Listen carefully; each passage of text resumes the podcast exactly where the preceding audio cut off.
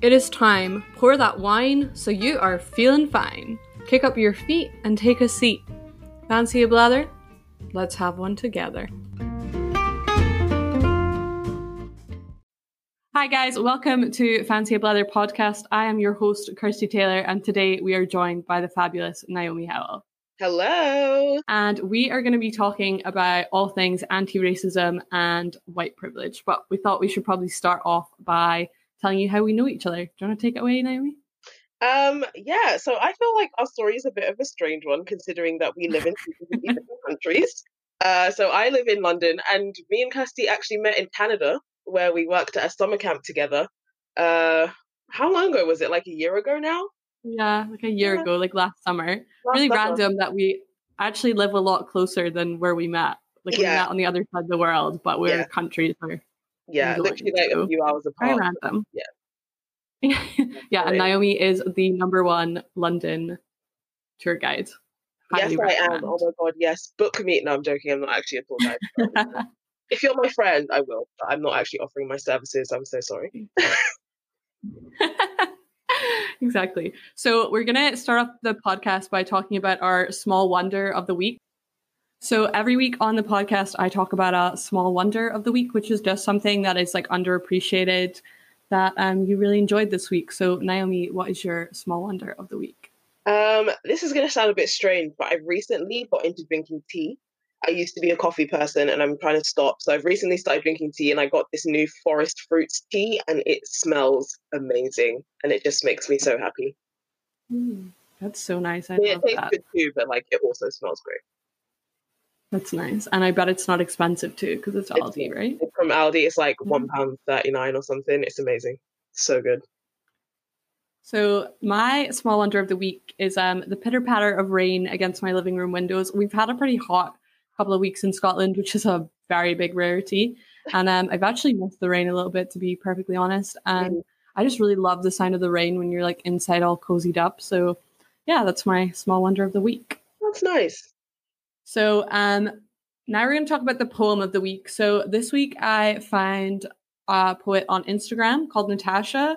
You can check her out at um, at Natysha Writes. Um, just a warning, like this poet, this poem is pretty graphic. So if you're not like in the right mind space for this or need to pause or something, like feel free to do so. Um, and this poem is called "The New Era of Racism." Black and blue bruises from the ones that abuse us, denied for our skin tone and killed for our knowledge, put into a system that shreds us to pieces, where there is no recreational belief to help us get back on our feet, broken from lies they tell while they whip us on camera until out blood runs cold. This is the new era, era of racism. Where the blacks are still the prize for the ones lighter than our eyes. This is the new era of racism.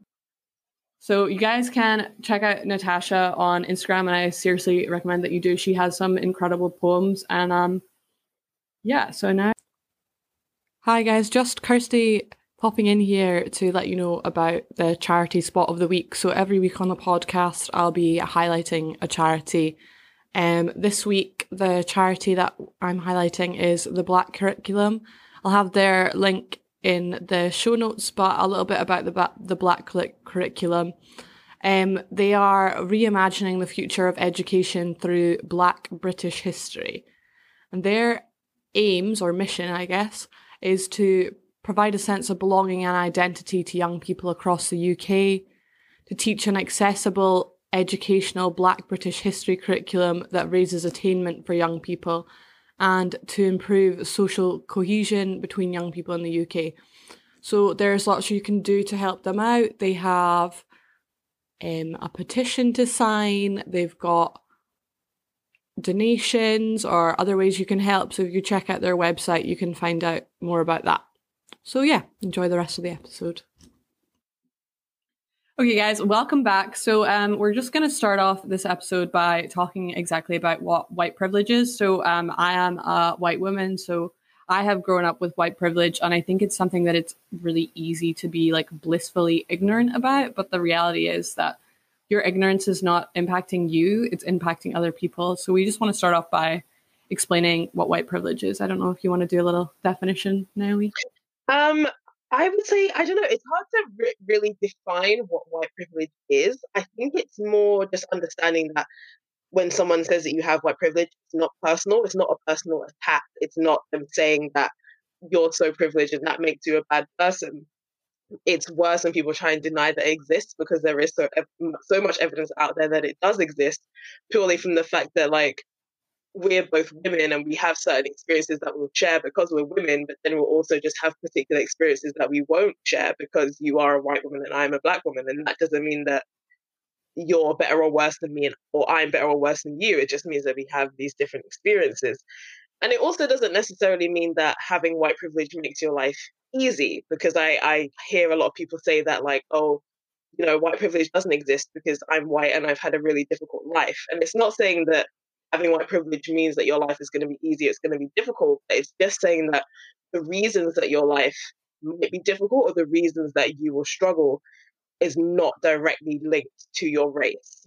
Whereas for someone of color, the, the struggles that they will have in their life will be a direct link yeah. to their race. Exactly. So it's just a fact. Like we live in a world where you're like you're the basically white privilege is the color of your skin does not impact your opportunities in your life. Mm. Like it doesn't mean that you're not going to have other problems for other reasons, exactly. but the reason is not the color of your skin. So it's just something that has happened due to obviously such a gross and intense like long history of oppression of black people and has still not ended and really it's really quite sad that we're having to talk about this today and it hasn't gotten better than it was yeah. 60 years ago so Definitely. and i think it's also important to understand the difference between like race nationality and ethnicity because i feel like there's a lot of conversations people are having now and they're trying to deny it because they're saying oh i'm i'm not white i'm italian or like i've seen ridiculous things like that people are like oh i'm not white i'm spanish so i don't have white privilege and it's like there's a very big difference between your race your nationality and your ethnicity. So for me for example my race is i'm black my nationality is I'm British because I was born and raised in England. And then my ethnicity is that I'm Caribbean. You know, my parents are from Jamaica and St. Lucia. So that makes me Caribbean. So I can be all three of these things at the same time. It's not just being one and that affects whether you're privileged or not. You are all, all of these things at the same time. And that's what makes you who you are. Yeah, exactly. Your identity is not just defined by one part of you. So yeah. Like I'm white, which is obviously one part of me, but being Scottish is a different part of me. And similarly, people who are black and Scottish, those are two different identities that they have that make them who they are. Also, exactly. recommend that if you want to learn more about that, there's a really cool, um, it's called Black and Scottish, literally on BBC iPlayer that people should really watch. And it just like opens up your eyes to the representation that is lacking in this country in particular. Obviously, I can't speak for the rest of Britain because I don't yeah. live there, but we do have similar policies and things like that. Like we do mm-hmm. have the same overriding government at the moment. Yeah, definitely. Although I will say that, like me being born and raised in London, I think my eyes have very much been closed to the way that the rest of the country is because London is so diverse and it's such a melting pot. Like growing up there, you assume that the rest of the UK is the same. And it's only kind of when you get out of your comfort zone, you realize that that isn't necessarily the case. So that was even yeah. a wake up call for me. So yeah. Yeah, I totally agree. I had a massive wake up call. Like I grew up in a really small village in like countryside Scotland, so there wasn't a lot of like minorities around. There wasn't a lot of different diverse families. Like it was all very much like the same. And I think for me, like growing up made me realize how much more diver- diverse the world is and also made me question why isn't the place I grew up in so diverse? Like why aren't there people there? That are not right. white and typically I want to say like middle class to be honest. yeah. but that's something that we can all improve on. Like it's obviously an issue. And I also just want to give one thing, like this is so important. Please, for the love of everyone on earth, stop saying I'm not racist, but because if you're mm. saying but, then you're racist. Like I'm not yeah. interested. Like that's yeah. so problematic. And the word but just needs to not exist in that sentence. Yeah. Yeah. Yeah it's true because it's like saying I'm not racist, but and then you're just going to say something really racist, and it's like no.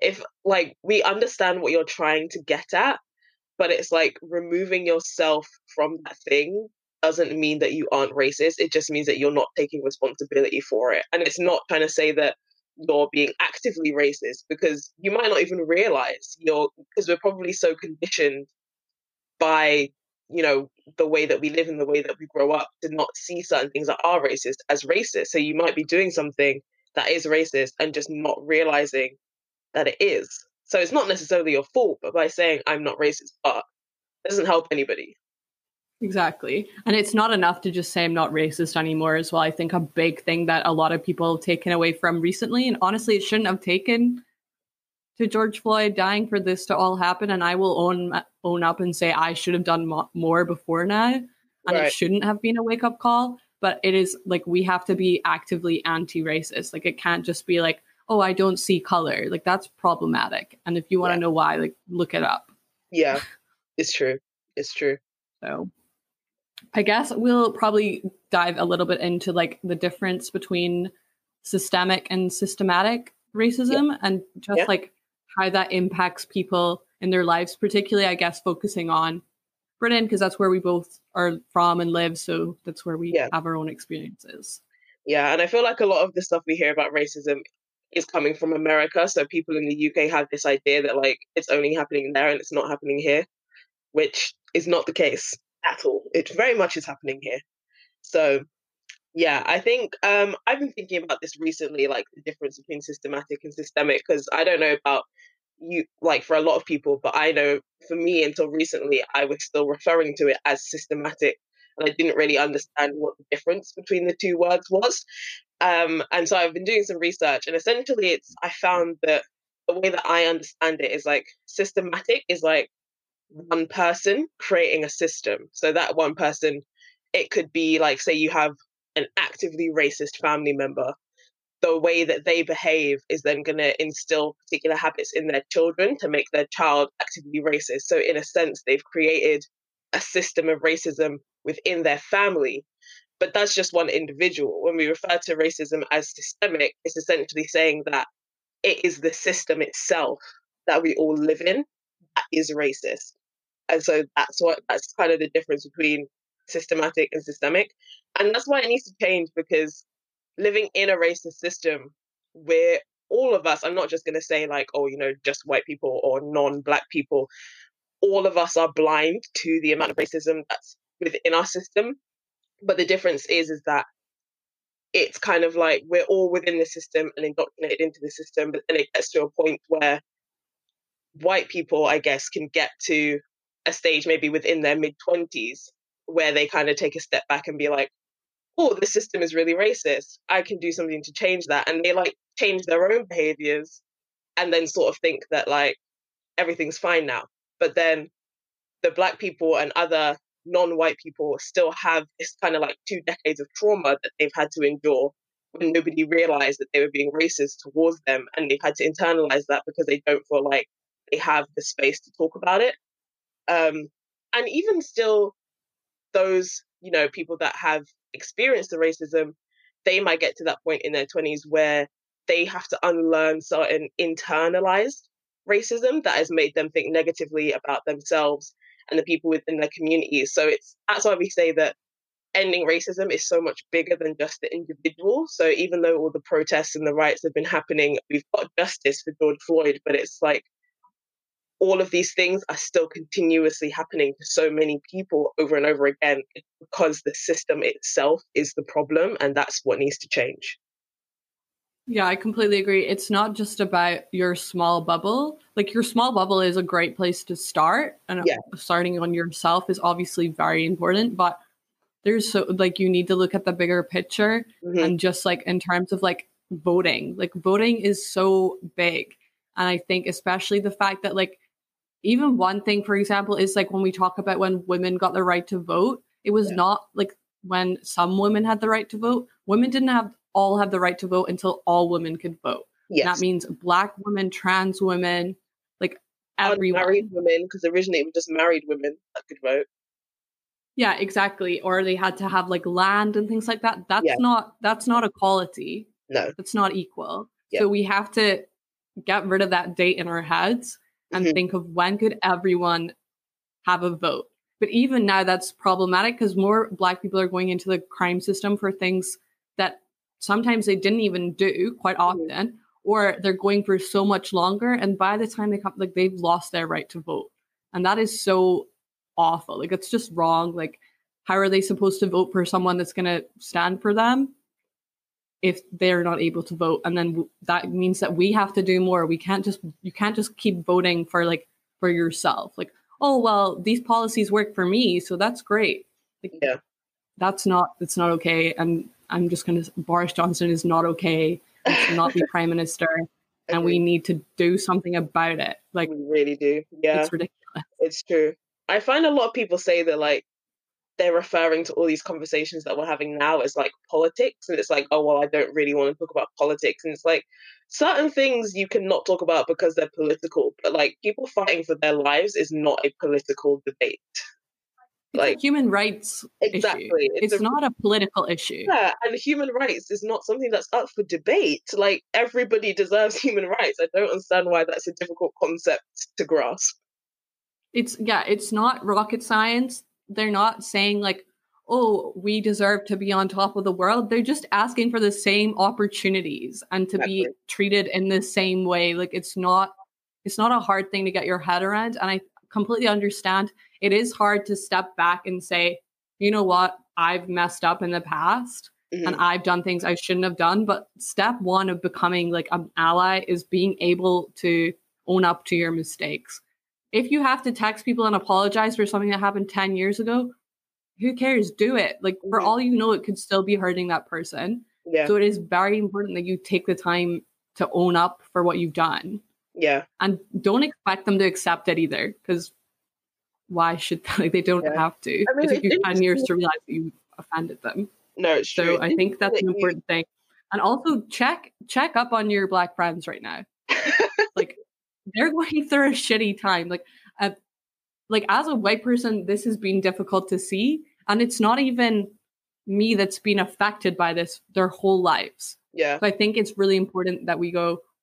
You know what? Are they doing okay? Like, and yeah, also yeah. don't say, "Oh, I have black friends, so I'm not racist." Like, that's not how the world works. Definitely, that doesn't mean anything. Yeah. No, it's interesting you say that about like reaching out to people because that is something that happened to me recently with all the stuff that's going on, I did have a friend that I hadn't spoken to for a few years because, you know, naturally you do just kind of drift apart from friends. And she did reach out to me and we ended up having a really good conversation. And now we're like, our friendship is like back to where it used to be. So it's, it's I think it's quite nice that that's like, a silver lining because people are thinking that everything happening right now is so, so negative, but that is kind of a positive thing that can come out of it. You see what I'm saying? Um, and then what was, you said something else that I thought was really interesting.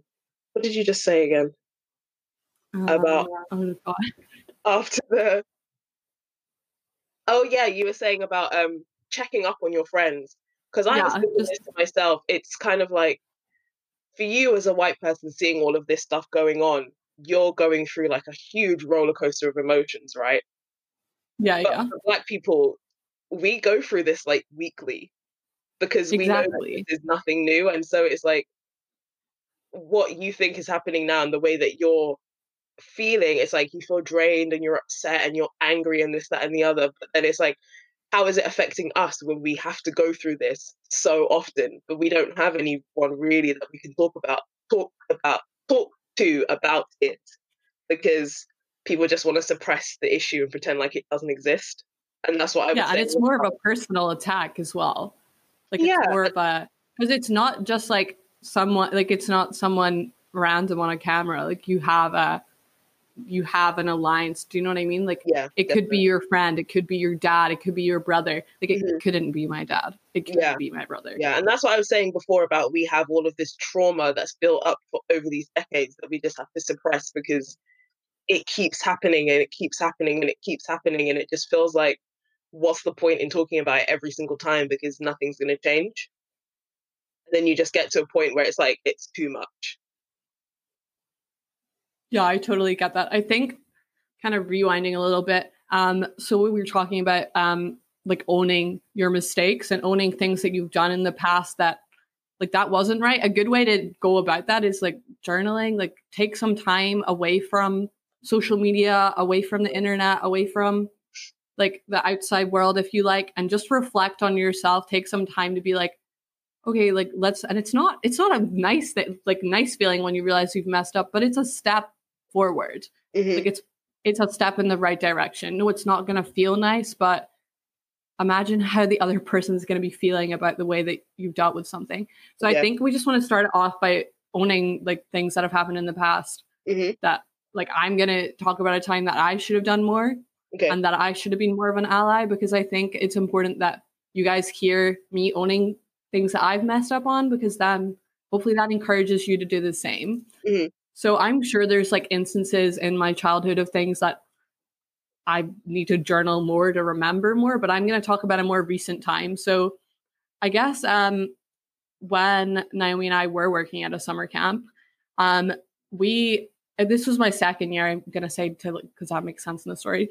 This was my second year working at that summer camp, and we were talking. We had a meeting kind of thing about the songs that we were singing, and we were talking about like should we be singing these songs? Like, are they appropriate for us to sing? Like, do we have do we have the right to them? Like, can we be like, oh, this is my jam if we don't like understand what the song's actually about? Mhm. And the first thing that I'm ashamed is that I sang those songs the year before and I didn't even consider that. And I'm pretty darn sure we didn't have a meeting about it.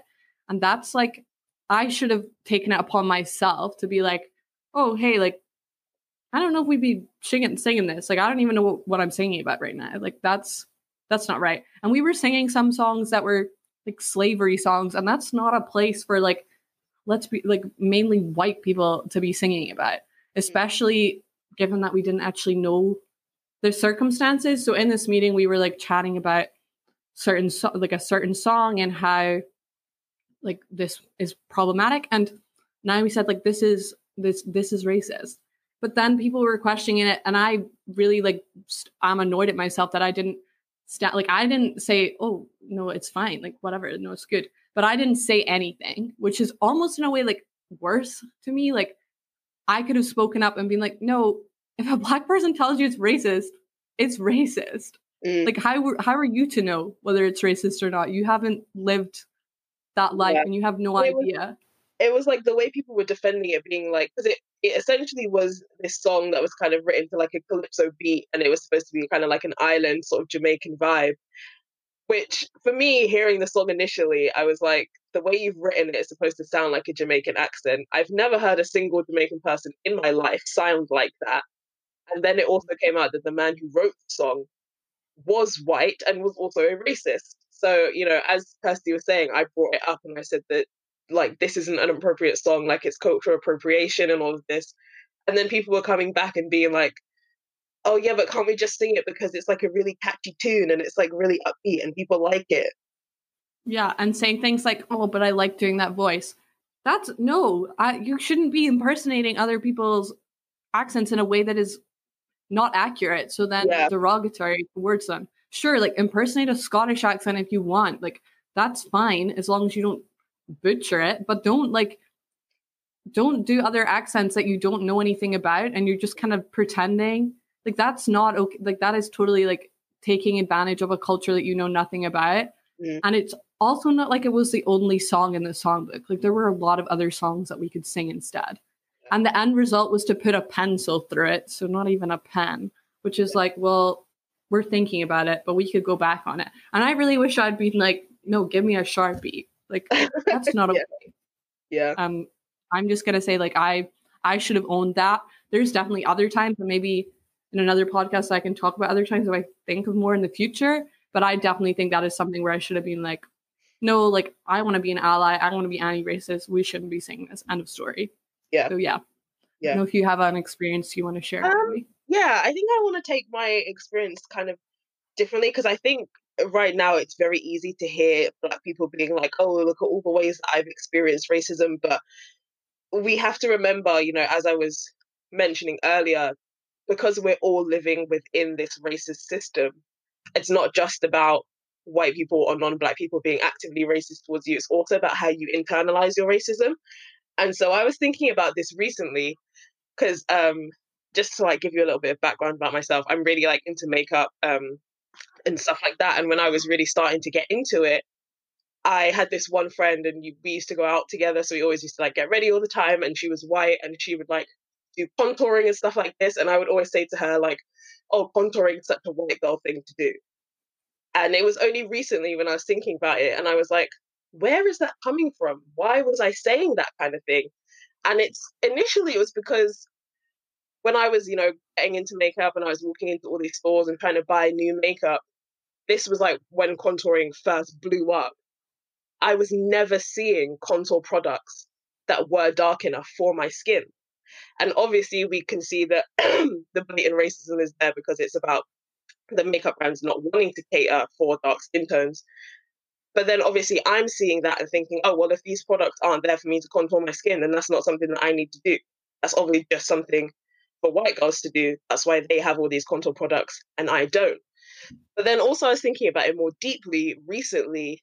And I think it's also a thing of internalizing that lighter skin is better because that's what we've always been taught. And so I was saying to myself, why would I need to contour? Because contouring makes your skin darker. My skin's already dark. Why would I want to make it any darker?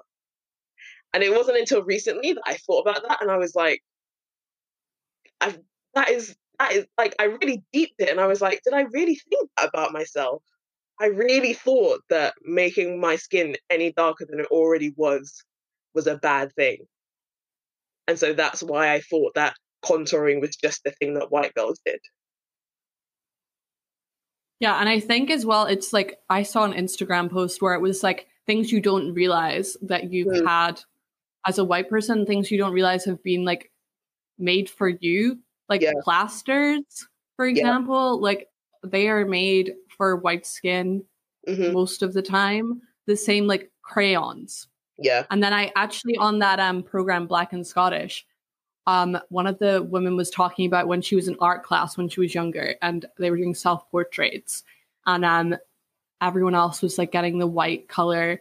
And she was like oh i don't and she was mixed race and she was like oh i can't like find my own color. Like there wasn't any brown paint.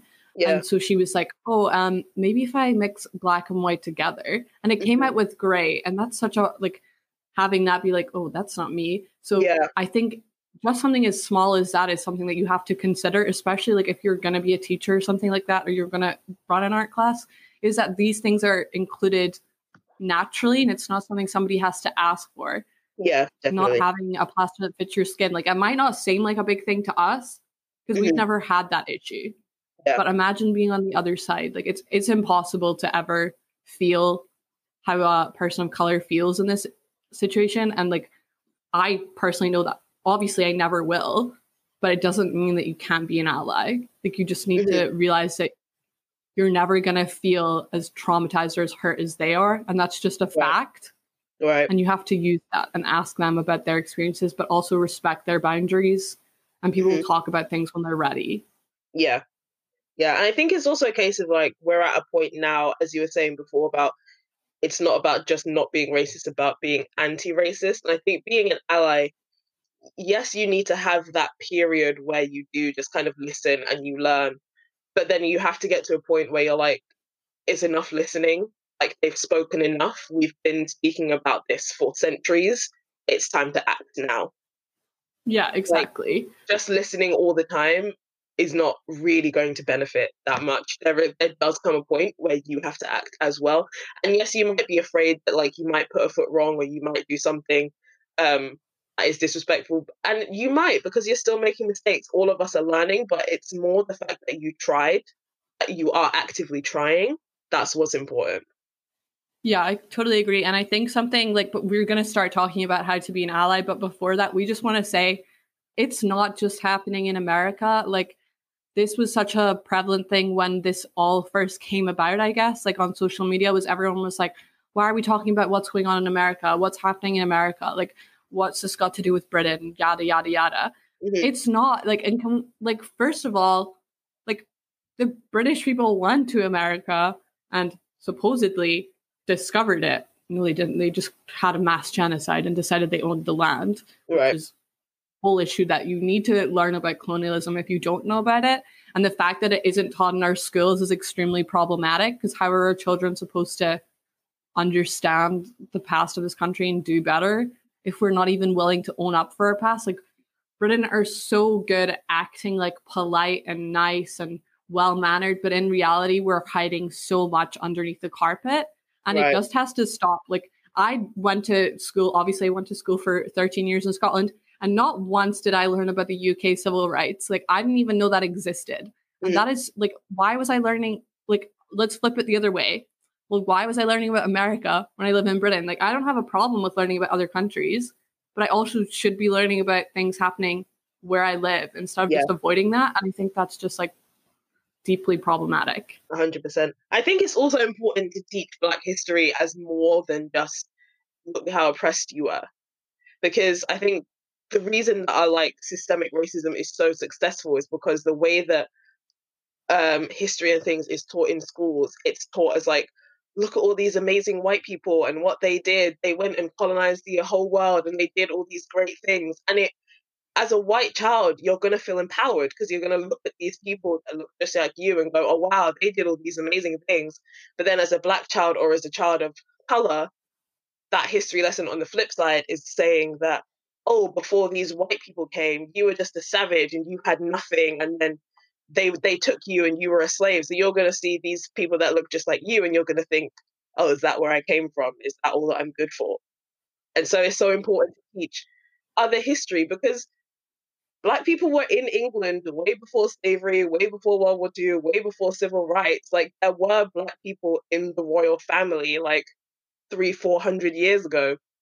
And the evidence is there if you look for it. But it's just the fact that you have to actively search for it. These things need to be taught as well so that everybody feels empowered. It's not just about changing the curriculum to say to white kids, look at these disgusting things that your ancestors did.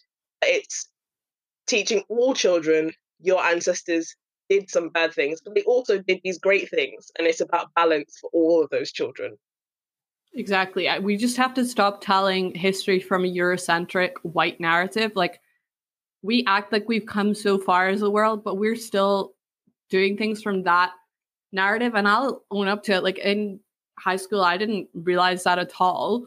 I was very lucky that when I went to university and studied English literature, that my and film, I guess, um, my courses were very smart in putting lots of different texts in and talking about that. And I also was very privileged to be able to go to Canada and do like study abroad in Toronto, which was such an eye-opening experience for me, studying post-colonial literature in a place that we had colonized and where the indigenous people in Canada are still being impacted to this day mm. by the damage that we have caused there.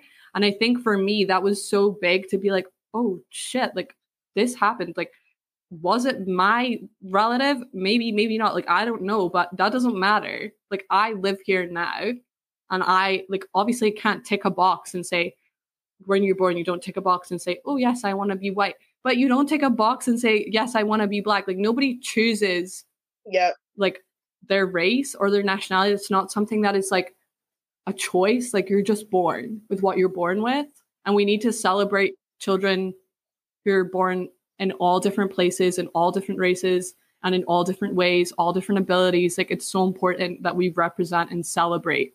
Don't just like be like, oh yeah, your ancestors exist. Like celebrate them. Yeah. Like black women have done some really cool things as well. Like the caller ID, like game changer. it's so nice to know who's calling me. Yeah. And that was yeah. a black woman and also like the film Hidden Figures. Like watch that. Very, yeah. very informative. Yeah. So, even and and especially like since it's Pride Month right now, we have to recognize that like the very first Pride Stonewall, that was a riot begun by a black transgender woman. Um, but then I think it's also important to realize, you know, you were talking about the film Hidden Figures. Sometimes these historical mm-hmm. films can be very misleading as well, because obviously they're still part of this systemic racism. Yeah, they often have these like white savior kind of tropes in them. So I was watching this video. It was literally yesterday about that film, and it's kind of like if you haven't seen the film, I'm not going to try and give it away. But there's this one particular character who is kind of like because obviously the whole film is about um like the women in NASA that help with the space race, etc., etc. Um, and there's this one particular white man who is seen to be like an ally of the black women and mm-hmm. kind of like makes their life easier in the film. But in real life, that man did not exist. And so it's like these films are creating these characters and these storylines that didn't exist to create these kind of like white savior narratives so that white people will feel more comfortable, so that they'll watch the film and say, oh, that was such a terrible thing. But look at this great white man, he helped them so much. And then they'll leave the cinema and feel better about themselves and think, oh, well, what a great thing that that doesn't happen anymore. And it's like, these characters are written in, these storylines are written in to lull them into a false sense of security. So then they don't feel like racism is their problem. And that is also something yeah. that need to be really, really interesting. Yeah. I didn't know that actually. That that is like that's definitely something as well is like yes, watch documentaries and things like that. Like that is a way to educate yourself. But I guess like that Naomi's just highlighted the point like that I didn't do with that film and probably should have like do your research yeah. for all films. All films are biased. Yeah, it's not just like white people's fault. Because as I say, I didn't know that until yesterday, and I've watched that film so many times. I love that film, and I didn't know that until recently as well. So it's it's not just up to white people to do their research. We need oh, to do our research as well. Like everybody does. Everybody needs to educate themselves. Yeah, and I think one important thing to take, like the one, I guess, one of the good things I did learn in history in school is that everyone has a bias. No mm. matter what you're reading, like somebody is coming from a point of view that is biased in some way. Their bias is not necessarily negative. Yeah. You have to be aware, especially at the moment when reading the news. Yeah. You have aware that somebody has written that and a human being just cannot have no bias. It's not possible. Like we're not beings that exist in a way that we can be unbiased. Yeah. We all have personal experiences and nothing can change that. Mm-hmm. So I think that's something we could delve into, I guess, about how to be an ally. But something before that is um obviously the protests happened over the last week in um well all around the world. But um I know that you went to the one in London, Naomi. I don't yeah, I want to talk about that. Um yeah, I think sorry. Um I think it's interesting what you were saying about like the media and how everything's written in in a like a bias because the way that the the protests were portrayed in the media was as if they were riots, as if everything was so violent and people didn't care about social distancing or COVID or anything like that. And as someone who was actually there, I was like, that could not be further from the truth. Like, all of the protests I went to were completely peaceful. I never had any issues. I never saw anything happening. I'm not saying that things didn't happen later on in the evening because I'm aware that like once it gets later and people are kind of tired and things start to get ha- happen and like as people are leaving the police get a little bit more brave and then they start to intervene and then that's when issues happen but the whole time that i was there and i was at these protests for a good like five six hours at a time i never saw any issues like everybody was really peaceful. People were caring about social distancing. People were there in masks. There were literally stations set up along the route that we were marching where people were handing out PPE, people were handing out masks, people were handing out gloves, hand sanitizer, all of these things. But then the media is going to spin it to look like, oh, look at these rioters. They're ruining, they're defacing all of these things in the country. They're not caring about COVID. If we have another spike, it's going to be because of them. And that just was not the case. And I think as a Black person, because of the way I've been raised, I've always had this kind of distrust of the media and of the police because obviously within my community, we know that they're not for us. And so I can look at the media in a very critical way, in a way that other people in the country wouldn't. They would look at the media and just take it as face value and assume that everything that the media is writing is correct because what the media is writing fits their narrative. Whereas I look at it in a different way because I know that it doesn't fit my narrative.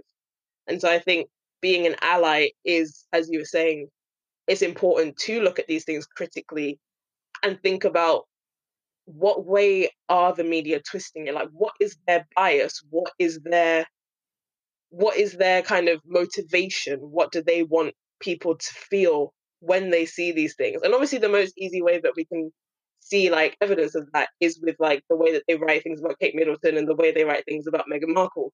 The two women yeah. would do the exact same thing, but the way they write is like Kate Middleton, what an angel, she's so great.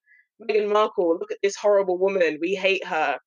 So you really yeah, need to like take a step back when you see things in the media and just think, what actually is their motivation? What is their bias when they're presenting this information? What do they want you to feel?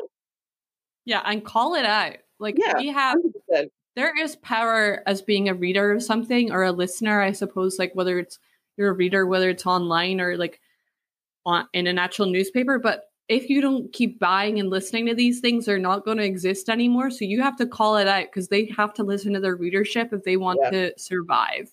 That's so true. it's time that we start. We should we should have been calling out the British media a long time before now. Yeah, it's time that we start calling out things and being like, hmm, "That's interesting. Like that's not what I heard."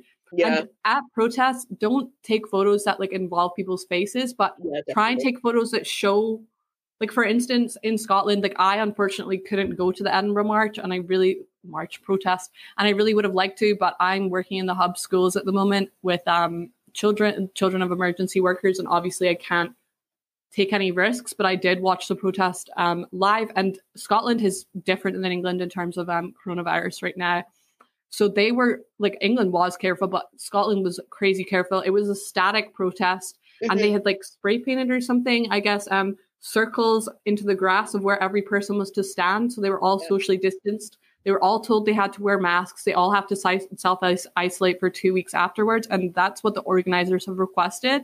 Yeah. If somebody chooses not to do that, that's on them. That's not on the organizer. Definitely. But I think that that is such an important thing to do that they've totally like take being like, no, we do understand that there's a world pandemic, but this is also essentially a world pandemic. Like racism yeah. is a, might as well be a world pandemic. Like this needs to change.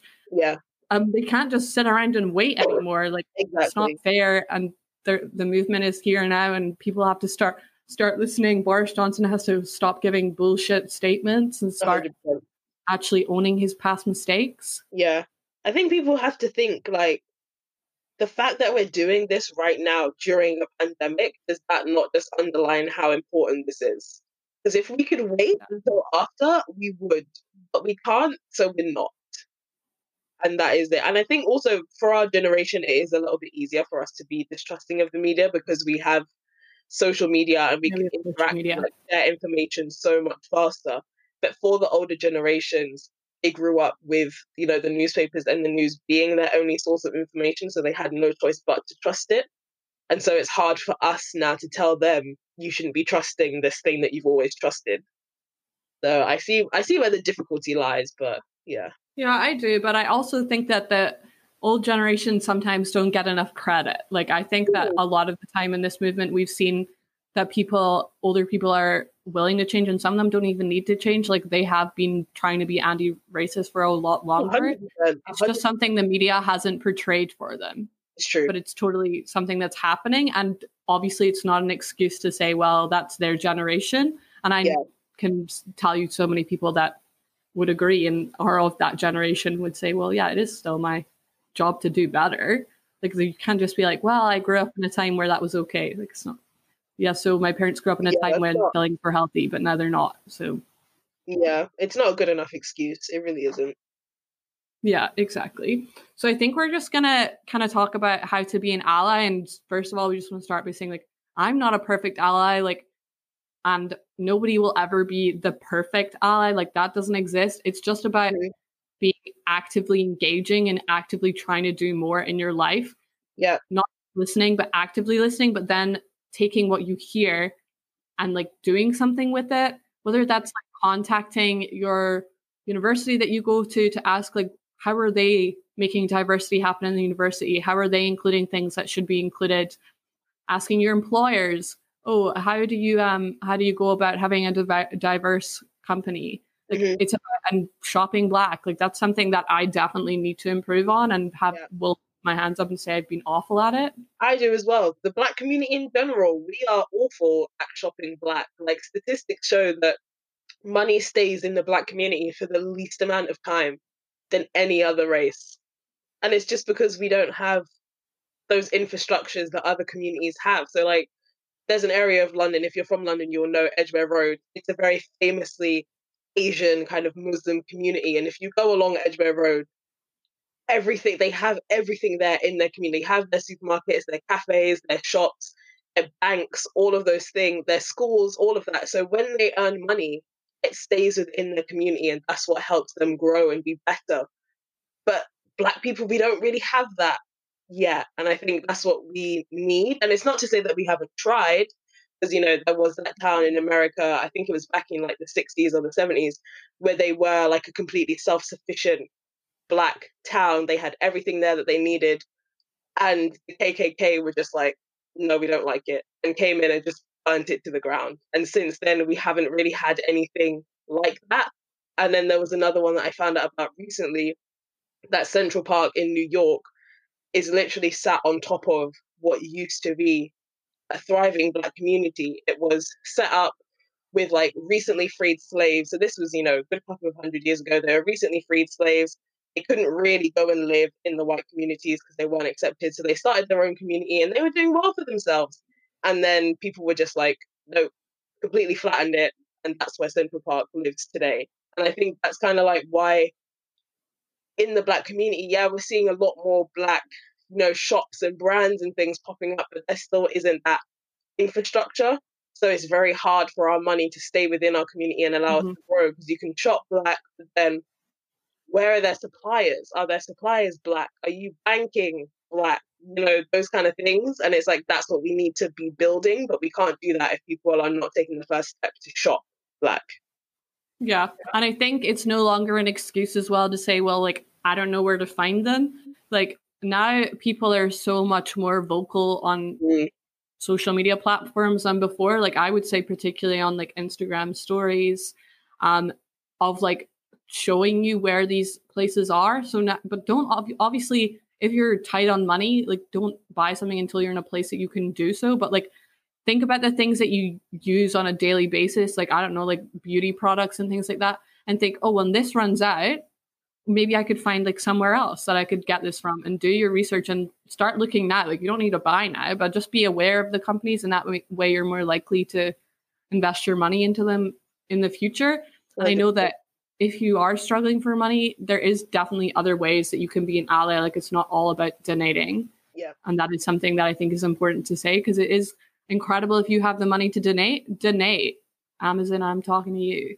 But if you don't have the money to donate, like please don't make yourself go broke because you feel, yeah. and especially not because you feel bad because white fragility is like a whole other thing, which mm-hmm.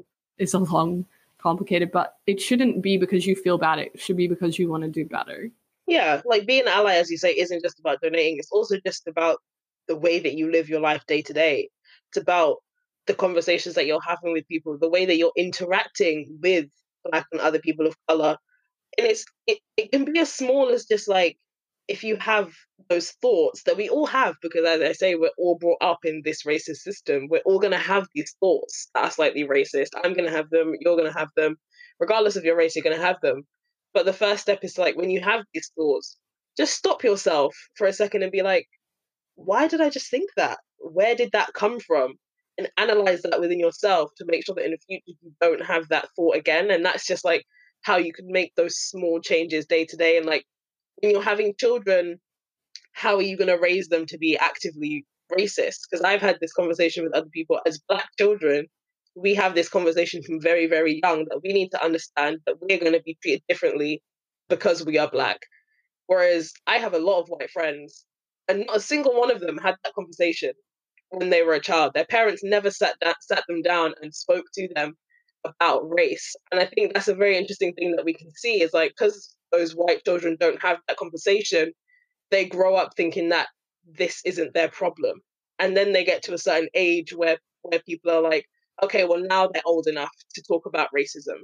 And by then it's too late. It's like if black children have to know about racism from the age of like three, why is it that white children have to be a certain age before they're old enough or mature enough to understand it?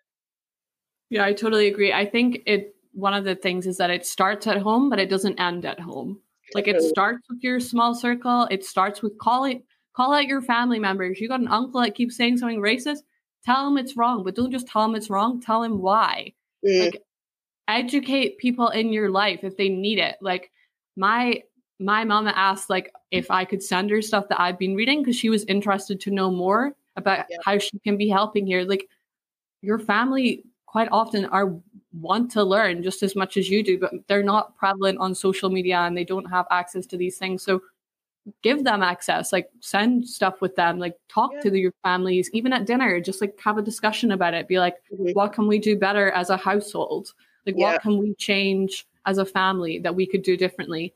And I think going off of what Naomi was saying about like educating children, this is something that like for sure is something that teachers need to do in terms of schools but school is only so much of a child's life and as much as teachers can try to implement messages and diversify their classrooms it is going to do nothing for the child if they go home and their parents just tell them oh don't listen to that. It's all a load of nonsense. Mm-hmm. like it's important as a parent that you are able to take ownership and accept that you need to do more and you need to be talking to your children about it's not saying like talk to your kids about police brutality when they're three. It's saying like represent people of all races and nationalities in like the books you're reading to your kids when they're two like i'm sure that you're reading to your kids or listening to music or things like that. Represent and celebrate different people in the world so that your kid can grow up knowing that okay there's differences in the world but that's fine that's cool that's something that we can celebrate. Like racism is not something you're born with it's something you're taught. Yeah. And i think there's so many videos that prove that with children just like being anti-racist and probably unintentionally. Yeah. And that's incredible that children can do that. I think we have a lot to learn from children to be quite honest because children just love people they don't ask questions yeah. they don't care and it's not just about saying, "Oh, I don't see color," because that doesn't help anyone. No. Say to a person of color, "I don't see color." What you're really saying to them is, "I don't see your struggles. I don't see. I don't want to acknowledge my privilege, and I don't want to acknowledge that you struggle with things because you're different to me." There's nothing wrong with seeing someone's color and acknowledging that they're different. It doesn't make you a racist. Like children yeah, see, celebrate that. Exactly. Children see children are not blind. Children see that other children are different. The difference with children is they don't care. They, they like it. Care. Think it's yeah, cool. Like things are different. They don't want to all be the same. They're not interested in being like a little mold. Exactly. That the government's like throwing out. Like exactly. kids are all so different and so vibrant and all come with incredible talents. And it, they are so happy to celebrate each other if you give them the opportunity. It's and true. most of the time, I'm not going to say all of the time, but most of the time, they will stand up for another child in the playground regardless. They will. Half the time, they might not even be friends. But yeah, I think it's interesting the way our education system is because I used to work in nurseries, and nurseries are so much about celebrating children's differences. But it's interesting to know where we get to that point in the education system where it becomes more important for them to all be the same. I want to know where that place lies because obviously you work with children but we've worked with children of different ages and so our our experience of the education system is going to be slightly different. So where do you kind of mm-hmm. see that change start to happen? Yeah i don't know because i want to say in in general in primary schools there is definitely still a big push on like differences are cool and important and there's like songs you sing at assembly and things like that but i feel mm. like when they get older in primary school there's kind of not a discussion that needs to happen. Like right. there isn't kind of an education of um black history in Britain and colonialism and racism. And that doesn't necessarily like I'm not saying do that in P2, but there is things that you be talking to the kids about like by like I don't know, like P3, P4, like even just reading more diverse books. Yeah. And like diversifying your school library and also the public libraries because some kids can only access books through public libraries. Right. And I think that in high school is particularly in high school is where there needs to be a big change. I think the history it, I can only speak for Scottish high schools that I like my high school. Right. The history that I was learning in high school was not what it should like was not enough and I was not learning enough about our own country. Yeah. About like I wasn't learning much about Scotland Scotland's history in general to be honest, but I particularly yeah. wasn't learning about like the black history in Scotland and that's like how is the, the child in that class supposed to feel represented? Because representation is validation. And if it's done right, it should be a celebration. 100%. People, like, it's not saying, like, oh, wow, look at all these amazing Black people that did things. Like, obviously, not everyone in the race is great, but also neither are all white people. So why are we talking about them like they're all great? Like, yeah. it's just being able to recognize that. Yeah, I think it's, I, I completely agree with what you're saying about like, from yeah, I think with the representation as well, I think it's important to have resources from different cultures that also are not yeah. just centered around that culture. Do you see what I mean? So it's like often you'll see books about, you know, black children or Indian children or films as well. And it's like the whole storyline is centered around them being black or them being Indian. Whereas there are like so many books and films and things about white people that have nothing to do with their race. And it's kind of like white people are allowed to just exist and they're allowed to just be. Whereas people of color, it's like we're only allowed to be when we have a specific purpose or we only matter when we provide things. So, like a lot of the things that's been happening recently, it's like, oh well, Black Lives Matter because look how much stuff, like look how much you know art and music and stuff they've created, and it's like, well, why why do we only matter when you can benefit from us? And it's like all of these like big blockbuster films that are coming out that have like all black casts and all black directors and stuff. And it's amazing, it is, but it's like those kind of films can only be successful when they are so immaculate and when they're so amazing. And also when there is some element of the storyline that is about the racial struggle. Whereas on the other hand, I'm not trying to be disrespectful or anything, but there are some movies that have like all white cast and all white directors and stuff, and they are absolutely shit. Like the storyline no, I is totally not agree. good. Like the storyline is not good, the directing is not good. But it's like, why is it okay for white people to just exist and just be kind of mediocre and get praised for it, whereas people of color can only get praised when they're being excellent? Do you see yeah, what I mean? like just have stories with kids being kids. Like just Yeah. have books that are just like kids being kids. Maybe it's a black kid, maybe it's a yeah, Asian kid, maybe it's a Scottish kid, maybe it's an English kid. Like it shouldn't matter. Like matter. it should just be a story. Like just make sure that your stories are diversified, but that doesn't mean they every story that has a black person in it has to be about race. yeah, exactly. Every story that has a girl in it has to be about feminism. Like Yeah. no, like Yeah. surely can people not just exist and how they would exist in their daily lives? Like Yeah, the point of storytelling is to celebrate like life and to Mm. celebrate like adventures and things like that. And there's no reason why a black child can't go to Hogwarts. Like yeah. I think it's it might not? even just be as simple as like taking stories that children are already being taught, but like re-illustrating the books. And just like having some of the characters in the books just like color them in brown so they're you know a slightly different color but you don't have to change the story. And it's so it's just teaching children that you know people just exist. It doesn't doesn't Yeah, really exactly. matter. It just exists And I They're guess- but it doesn't make it it doesn't matter. And also I guess just quickly we should say like JK Rowling like trans rights matter and black trans lives Yeah. also matter. And Yeah. I don't like I could go on a lot more about that, but that's all I'm gonna say. Like you yeah can support a book you can have enjoyed a book in a childhood without liking the author and i think roland barthes death of the author is very important right now it's good theory but um yeah black tr- not all black lives can matter until black, black trans lives matter and that's just that's, That's a true. fact And that is also a message to the black community. Because as a black Yeah. person, I know that homophobia is huge in the black community. And like, I'm like, I'm one of those people that is exactly like you said, all black lives, black lives cannot matter until all black lives matter. And there's so much homophobia, even in my own family. And my own family know that I will fight them any time of the day. If you say something homophobic about me, I will fight you. I nearly ruined our Christmas dinner because people started saying some stuff about Strictly Come Dancing and like them having same sex couples. I nearly threw the turkey across the room. I was like, I'm gonna fight you. How can you say that you want equality and you want this for black people and you're so pro black, but that doesn't include black gay people? That doesn't include black trans? No, I'm not. I'm not having it. You can misuse that. I will fight you. I don't care if you're my uncle. I'm gonna fight you. exactly. And that's a good way to look at being an anti-racist. Like it doesn't Yeah. matter how you know the person. Also you can use the relationship you have with them to an advantage. Yeah, because you can be like look like if i can understand this surely you can. Like we're Yeah. the same blood.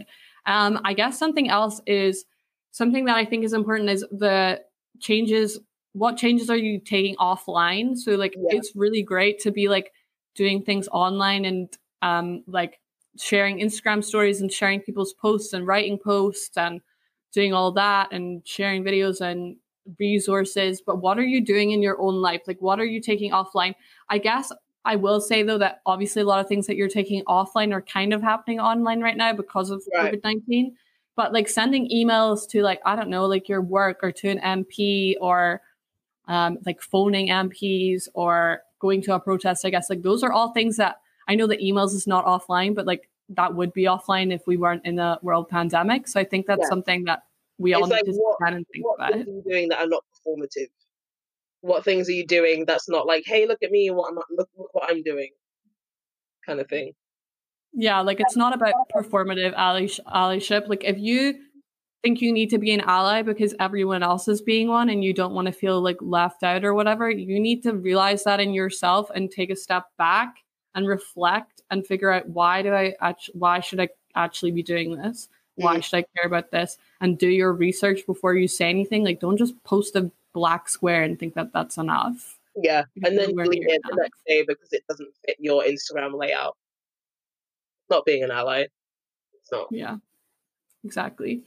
Yeah, I think that it's just like you need to be able to take it. It's not, and it also shouldn't be something you always have to vocalize. Like you shouldn't have to be like, oh my gosh, I did this today. Oh my gosh, I Yeah. did that yesterday. Like, have you seen what I've done today?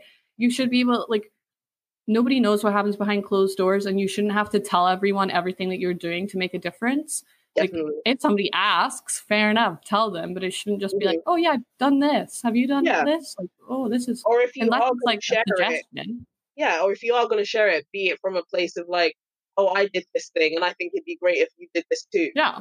because that will help. Not just of like, come and praise me because I signed a petition today. Yeah, look at Like- me go. Like I'm so Yeah, exa- cool. Like exactly. no, don't do yeah, that. like racism has ended because of me. Like, no, Yeah. that's not how it works, dear.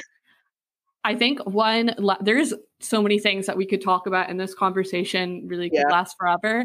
And um, I will have other podcasts linked in the show notes um, for people to listen to, like other people, particularly like um, podcasts that are made by people of color. But I think we just want to round off by saying a couple things. But one thing that we want to say is take a break from social media. Don't let yourself get run down. Don't let yourself get burnt out. Like there's so many good resources. I know that there's a lot of I probably will find some and put them in the show notes. There's a lot of places where particularly people of color can go and get like free, I guess, online therapy at the moment Yeah, and have like time to be with their thoughts and to process them. And that is something that is so important.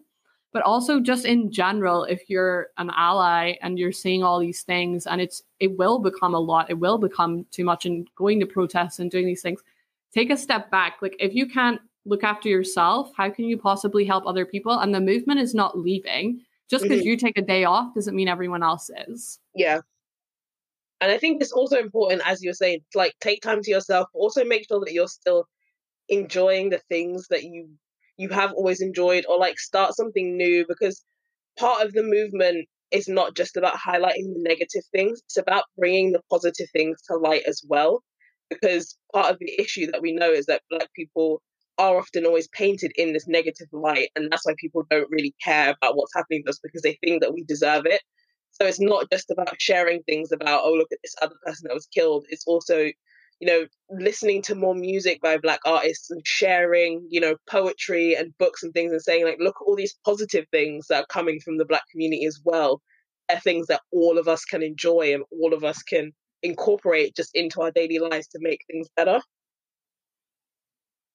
Yeah, I think don't become desensitized to violence. If you're constantly seeing things like that, you will become desensitized. And honestly, don't really look at statistics. Like, if that's Mhm. something that helps you, if you have a mathematical brain, then I guess you can. But just be aware that statistics are really good at dehumanizing experiences Yeah. and like making something into a number instead of a person. Yeah. And it's it's so much bigger than that. If you do need to look at some, do, but I wouldn't bog down. That's why we haven't talked about any here because I just don't think I think there's a right to- way. you need to study statistics really well as well Mhm. because it's very easy to look at a graph and think, oh, well, they're just exaggerating because this graph says that this thing isn't a huge issue. But actually, you need to study that that graph, like how big is is you know the the pool that they're taking these numbers from? Like, is it actually representative of what it's trying to say that it's representative of? Because a lot of times it's not. People skew statistics to fit their narrative, and they're not. Oftentimes, they're not accurate. Yeah, and what is the limiting factors? Like, is it a phone? Is it a phone call survey? Because who who answers their landline? Like, Exactly. not many. Exactly. So yeah, a lot of the time statistics can be very, very biased. So you need to be aware of that. Yeah, I think we'll just finish off with two things. So the first thing is I just want to every week I'm shouting out things that I'm reading at the moment. So um, obviously, I like to keep it relevant to the episode. So two things that I'm reading right now is um, the End of Policing by Alex S. Vitale. Um, it's actually free on Verso Books. So if you go on Verso Books online, I don't know, I'm presuming it's still free, and you can download the ebook for free. So that's a great resource if you are not able to buy books or anything like that just now. And another one I'm reading is um, No Problem Here Understanding Racism in Scotland, which so far has been very eye opening. And I'll give you guys updates when I've finished it. Um, I actually bought this at a local bookshop in Edinburgh called um, Lighthouse Books, which is a bookshop I really recommend that you check out. It's like Scotland's first political bookshop, I guess, and they actually have a whole section on their website for anti-racism texts for if you need more resources. And it's also really good to represent and help out local bookshops. But obviously, look for black-owned bookstores in your area if you have some. Like that's a great place to be buying things for.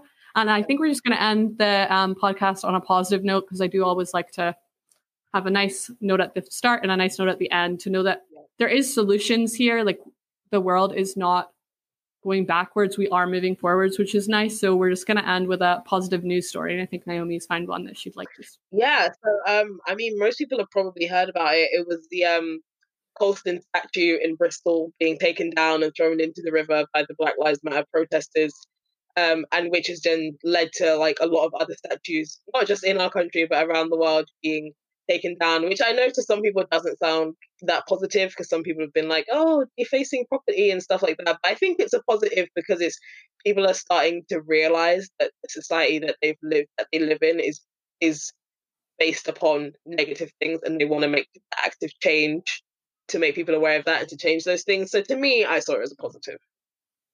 Yeah, I agree. I think it's um taking away the celebration of people who have done things that we shouldn't be celebrating. Definitely. So I think that's yeah. really important. Um yeah, so thanks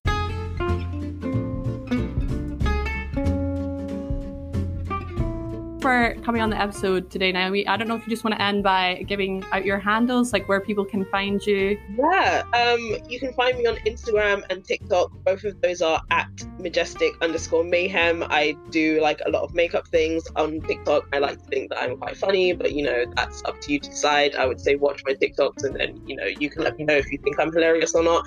So that's my Instagram and my TikTok. Um, you can find me on YouTube, which is just Majestic Mayhem. Um, I have taken a little bit of a step back from YouTube, but I'm trying to get back on top of that with you know makeup tutorials and things like that. So please subscribe to me there. Um, yeah, that's where you can find me. Sweet, and I will have all of Naomi's handles in the um, show notes, and I seriously recommend that you do check her out, especially on TikTok. She's a bit of a TikTok queen. So yeah, thanks for having having you. Thanks for coming on the podcast, Naomi. Oh, well, um, and I will see you guys next week. Well, I'll hear you. You'll hear me next week, I guess. Okay, right. Bye.